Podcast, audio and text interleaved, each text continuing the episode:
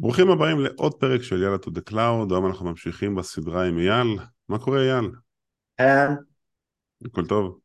הכל מצוין. אז היום אנחנו הולכים לדבר על אה, שירות אחסון בענן, ובואו נקפוץ ישר למים. אייל, מה, מה, מה שירות האחסון הכי נפוץ בסביבות ענן? אוקיי, אז השירות אחסון הכי נפוץ בסביבות ענן ובסביבות Cloud Native בפרט זה שירות Object Storage. והשם Object Storage נובע מהעובדה שאנחנו מנהלים כל אובייקט, דוגמת קובץ, בנפרד. ובניגוד לשירותי אחסון שהכרנו מסביבות ה traditional ב-on premise, אה, החיבור לשירות לא מתבצע באמצעות איזשהו mount volume או איזשהו מיפוי תיקייה, אלא דווקא באמצעות פרוטוקולים דוגמת HTTP או באמצעות פקודות API. אוקיי. איזה, איזה שירותים יש כאלה, ב- איזה שירותי object storage יש בעננים היום? אז לכל שירות ענן יש, לכל ספק ענן יש את השירות object storage שלו, באמזון זה נקרא אמזון S3, או שירות הארכיון שלו Glacier, באז'ור זה נקרא Azure Blob Storage, בענן של גוגל זה נקרא Google Cloud Storage, ובאורקל זה נקרא OCI Object Storage. אוקיי. ובתור שירות נפוץ, איזה בעיות אבטחה יש עם שירותים כאלה? אה, אז קודם כל אנחנו צריכים לזכור שכשאנחנו מייצרים Object Storage, זה לא משנה אם אנחנו עושים את זה באמצעות ממשק הווב, או באמצעות CLI או פקודת API, נורא נורא קל לעשות טעות שאנחנו מגדירים את השירות, או בעולם האמזוני bucket, אה, מכיוון שכברירת מחדל הוא, הוא, יכול להיות חשוף לגישה מהאינטרנט. עכשיו, אה, בהיותו שירות מנוהל, למעשה יש לו שם DNS ייחודי בכל העולם, וכתובת IP ציבורית, שלמעשה נגישה מכל מקום באינטרנט. אז אם אנחנו מסתכלים נאמר בעולם האמזוני, אז uh, ב-AWS החל מסוף 2018 כל אובייקט storage חדש שאנחנו מייצרים הוא למעשה סגור לגישה מהעולם ואם מאיזושהי סיבה יש לי צורך עסקי לפתוח אותו לגישה אני צריך ממש לשחק עם ההגדרות. זה לא, זה לא פתוח כברירת מחדל. Uh, סוגיה נוספת זה נושא של שמירת מידע בצורה מוצפנת. נגיד שאני מעלה קבצים לאיזשהו S3 bucket אז לדוגמה באמזון עד לפני תקופה אם הייתי רוצה לייצר bucket ורוצה להעלות לתוכו קבצים כברירת מחדל המידע שהיה נשמר לא היה, לא היה מוצפן בעת אחסון. אמזון עשתה בזה שינוי והחל מינואר 2000 ו... 2023 כל אובייקט חדש כברירת מחדל כשאני עושה לו file upload נשמר בצורה מוצפנת עם מפתחות ההצפנה של אמזון. ביתר העננים סתם בשביל אה, לסבר את האוזן, כברירת מחדל אין לי דרך לעשות file upload לקובץ ושהוא יישמר בצורה שהיא לא מוצפנת. אוקיי. Okay. עכשיו, אם אנחנו מייצרים bucket, מה... על מה צריך להקפיד? אוקיי, okay. אז אני, אני בדרך כלל מסתכל על זה כ, כסוג של שכבות הגנה. זאת אומרת, הדבר הראשון, קודם כל יצרתי bucket, קודם כל לוודא שהוא מוגדר כפרייבט ולא נגיש מכיוון האינטרנט. הדבר השני, נוודא שהיה ויש לנו אה, מידע עסקי, זה יכול להיות נתוני לקוחות, נתונים פרטיים, אה, כל מידע שיכול להשפיע או עלינו או על העסק שלנו, אה, נוודא שהמידע מוצפן בעת אחסון, ושאנחנו בתור הלקוחות שולטים במפתחות ההצפנה, או מה שידוע גם כ-Customer Managed Keys. הדבר הבא זה היכולת שלנו להתחבר לשירות המנוהל הזה, שלפני רגע אמרנו שהוא, יש לו שם DNS וכתובת אה, פומביים, להתחבר אליו בצורה אה, פרטית. זאת אומרת, גם באמזון וגם באז'ור, יש יכולת שזה נקרא private link, private endpoint, כל אחד יש לו את השם שלו, שבגדול מה שזה אומר, זה אומר שהבקט שלנו מקבל כתובת IP פרטית מתוך הסאבנט שלנו, ואז התעבורת תקשורת עוברת על גבי הבקבון של ספק הענן ולא על גבי רשת האינטרנט הציבורית. אה, ואז יש לנו עוד שכבת הגנה, כך שאומנם השם הוא לכאורה פומבי, שם ה-DNSי, אבל רק מי שנמצא בתוך הסגמנטים שלנו יוכל לגשת ל-bucket. יש, יש, זה, זה, זה ויכוח, מה שאמרת עכשיו זה ויכוח שאפשר לריב עליו שעות וכל מה שקשור בדרך כלל לגופי enterprise. ככה או ככה זה עובר בצינור פרטי של הענן, אבל לא ניכנס לזה כי זה...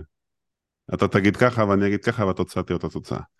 אני אני חושב שאחת הדוגמאות היה שהיה איזשהו מאמר לפני כמה שנים שקראתי לגבי איך האקרים מנסים לחפש אה, אה, open buckets. Mm-hmm. אז אחד הדברים, מכיוון שלכל bucket יש שם DNSי משלו, למעשה ספק הענן גם מייצר לו תעודת SSL ייחודית עם השם שלו. ואז לכאורה, אם אני עכשיו מחפש את הארגון שלך ואני רוצה לדעת איזה open buckets יש לך, אני אלך ל-DNS, אני אעשה query, אני אסתכל שם את כל השמות שמצאתי של ה-S3 bucket, ובהרבה מאוד מהמקרים אני אוכל לזהות שזה S3 bucket, ואז אני אומר, אוקיי, קודם כל כבר יש לי מידע, עוד לפני שבכלל התחלתי לדבר עם הארגון, אני יודע איזה bucketים קיימים. אז הנושא של ה-private endpoint מצמצם את זה בעצם העובדה שזה שאני יודע שיש תעודת SSL לשם DNSי, עדיין לא אומר שפיזית או ברמת הנטוורק יש לי גישה אליו. אוקיי. Okay. זה, זה מעניין כי הם משתמשים ב-wild card, אז אולי אנחנו מדברים פה על משהו אחר. יש לי, יש לי כיוון למה... שלח לי את המאמר אחר כך, נעבור עליו. אוקיי. Okay. עכשיו, דיברנו על, על תקשורת והצפנה, אה, מה לגבי אה, הרשאות גישה? אוקיי, okay, אז כמו בכל שירות אחר, לכל ענן יש את שירות, ה, שירות ניהול הזיהויות או Identity and Access Management משלו, ואז אני יכול לבוא ולהגדיר חוקים של איזה משתמש, או לפעמים זה איזה, אני לא יודע מה, מכונה או אובייקט או פונקציה, היא יכולה לגשת לאיזה משאב. אז אם נגיד, דיברנו כבר על פונקציות, אז נאמר, בעולם האמזוני, אם אני רוצה עכשיו לאפשר ל-EC2 instance או ל-Lambda function גישה נאמר ל-S3 bucket, אני צריך להגדיר IAM role שאומר איזה הרשאות יש, יש לה הרשאה של read, יש לה הרשאה של list, יש לה הרשאה של upload, לא משנה מה.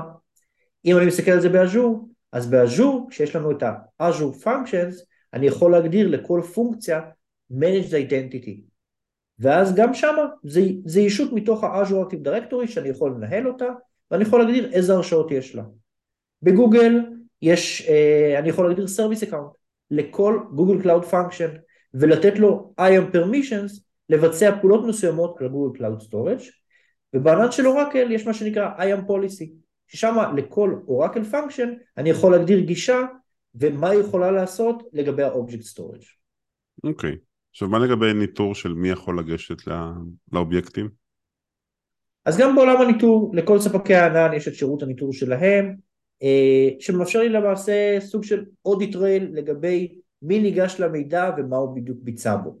אה, רק חשוב לזכור שיש את הדברים הדפולטיביים ויש את ה... נקרא לזה Data Access. איזה פעולות API ביצעו על אובייקט משהו שבסוף אם אני שומר אותו בצד יכול להיות שזה יעלה לי הרבה מאוד כסף. אז נגיד ב-AWS יש לי את CloudTrail שאני יכול להפעיל כברת מחדל, אם יש לי איזושהי סיבה טובה אני יכול גם להפעיל S3 Server Access Logs. זה יעלה לי יותר כסף, אבל אם יש לי ממש צורך לעשות פורנזיקה אמיתית אז כנראה שאני אצטרך את זה. אה, באז'ור, השירות הניטור שלהם זה Azure Monitor, הוא מנטר גישה לתוך ה-Blob Storage ואז אני יכול לקחת את המידע הזה ולהעביר אותו הלאה לשירות דוגמת Azure Storage Analytics ולנתח אותו באופליין. אה, בגוגל יש להם את ה-Google Cloud Audit Logs אה, וגם שמה כברירת מחדל פעולות אדמין נשמרות. אם יש לי איזשהי צורך במה שנקרא Data Audit Access Logs אני צריך להפעיל אותו ידנית אה, ובענן של אורקל גם פה כל פעולת API מול שירות Object Storage נשמרת בשירות OCI Audit Service, ובמידה ויש לי איזשהו צורך לעשות לה איזושהי אנליטיקה בהמשך, אני יכול לשלוח את הלוגים האלה לשירות Oracle Logging Analytics, שוב, אם יש לי איזשהו צורך לעשות איזושהי פורנזיקה או איזושהי אנליזה, אנליזה יותר מעמיקה בהמשך. אוקיי. Okay. משהו נוסף אגב שאתה רוצה להוסיף? Um, לא, נראה לי די מיצינו את העולם של object uh, storage די מקצה לקצה. אז אני אוסיף, אני אוסיף שני דברים. אחד, um, אמרתי את זה גם באחד הפרקים הקודמים. יש גישה כזאת שארגון אומר, רגע, בוא נעבור לענן, אז החשיבה היא, אני תמיד נמצא מאחורי firewall. יש לי מלא שכבות לאורך הדרך, אבל השכבה הראשונה שמגנה עליי תמיד זה ה-firewall. אה, אין, אין firewall ב-Object Storage, כי הוא לא אצלי, זה שירות של מישהו אחר שאני ניגש אליו ואני מבצע דברים. אז אם הצלחתי לסמן כל כך הרבה צ'קבוקסים, או להדליף קי בטעות דלף לי קי שיש לו גישה לבקטים, אז למרות שמתחברים לא מהארגון, יכולים אה, לגשת למידע. אה, ועוד משהו שאנשים המון, אה, המון פעמים מבלבלים בו, שנתקלתי בזה עם הרבה אנשים, יש לנו encryption in transit ו-Encryption at rest. לא מדובר על REST API, זה Encryption כשהקובץ במנוחה, כלומר אם הקובץ עכשיו שוכב בהארד דיסק, הקובץ מוצפן, אם מישהו לוקח את ההארד דיסק, או במקרה של אמזון, אם מישהו יצליח לגשת לכל כך הרבה הארד דיסקים, בכל כך הרבה מקומות שונים, ולחבר את כולם, ולא ישימו לב, אה, אז אה, הוא יצליח לגשת לקובץ שהוא מוצפן. קובץ מוצפן בדיסק זה Encryption at rest. Encryption in transit, שאני מוריד אותו, אז הוא תמיד יהיה אה, דרך פרוטוקול מוצפן, ואגב יש bucket policy שאפשר להגדיר, ואז בקלות תמיד הגישה תהיה רק עם SSL. אגב, מהניסיון שלך, אם אני עובד עכשיו נגיד בעולם האמזוני ואני עכשיו מייצר bucket ומעלה לשם הרבה מאוד קבצים והמידע שם הוא רגיש ואני צריך להצפין אותם at rest. Mm-hmm. מה, מה הגישה מבחינת ה-cost benefit?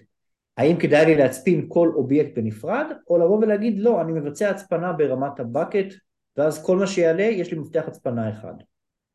זה מאוד תלוי איך אתה מצפין. יש יותר מדרך אחת להצפין, הדיפולטית היום היא הדרך הפשוטה והזולה. אה, אתה יכול להצפין את זה עם מפתח שלך, ואז כל API, כל יש אה, גישה ל-KMS ולעשות decrypt, אה, מאוד תלוי איך אתה עושה את זה. אבל uh, אין הבדל אם אתה מצפין את כל ה-bucket או מצפין אובייקט אובייקט, זה אותו תהליך, זה per אובייקט. לא, מבחינת כמות קריאות ומבחינת עלות. עצם העובדה שאני צריך עכשיו לייצר מאות אם לא מיליוני מפתחות הצפנה, כאילו מפתח פר אובייקט. אה, מפתח פר, לא, אין, אין גנס מפתח per אובייקט, זה לא... אין... אה, יש, יש באמת, זה, זה תחום שלם שצריך לבדוק אותו, לחקור אותו לפני, אבל היום זה מאוד פשוט, או שאתה משתמש במפתח של אה, של אמזון, או שאתה משתמש במפתח שלך, וכל פעם שאתה עושה דקריפט עם מפתח שלך, אתה משלם על זה ממש קצת כסף, אבל כשעושים מיליארד וחצי קריאות לאובייקטים בחודש, זה מצטבר לסכומים יפים. כן.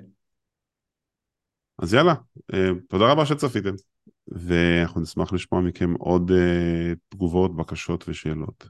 ועד הפעם הבאה, להתראות. ביי.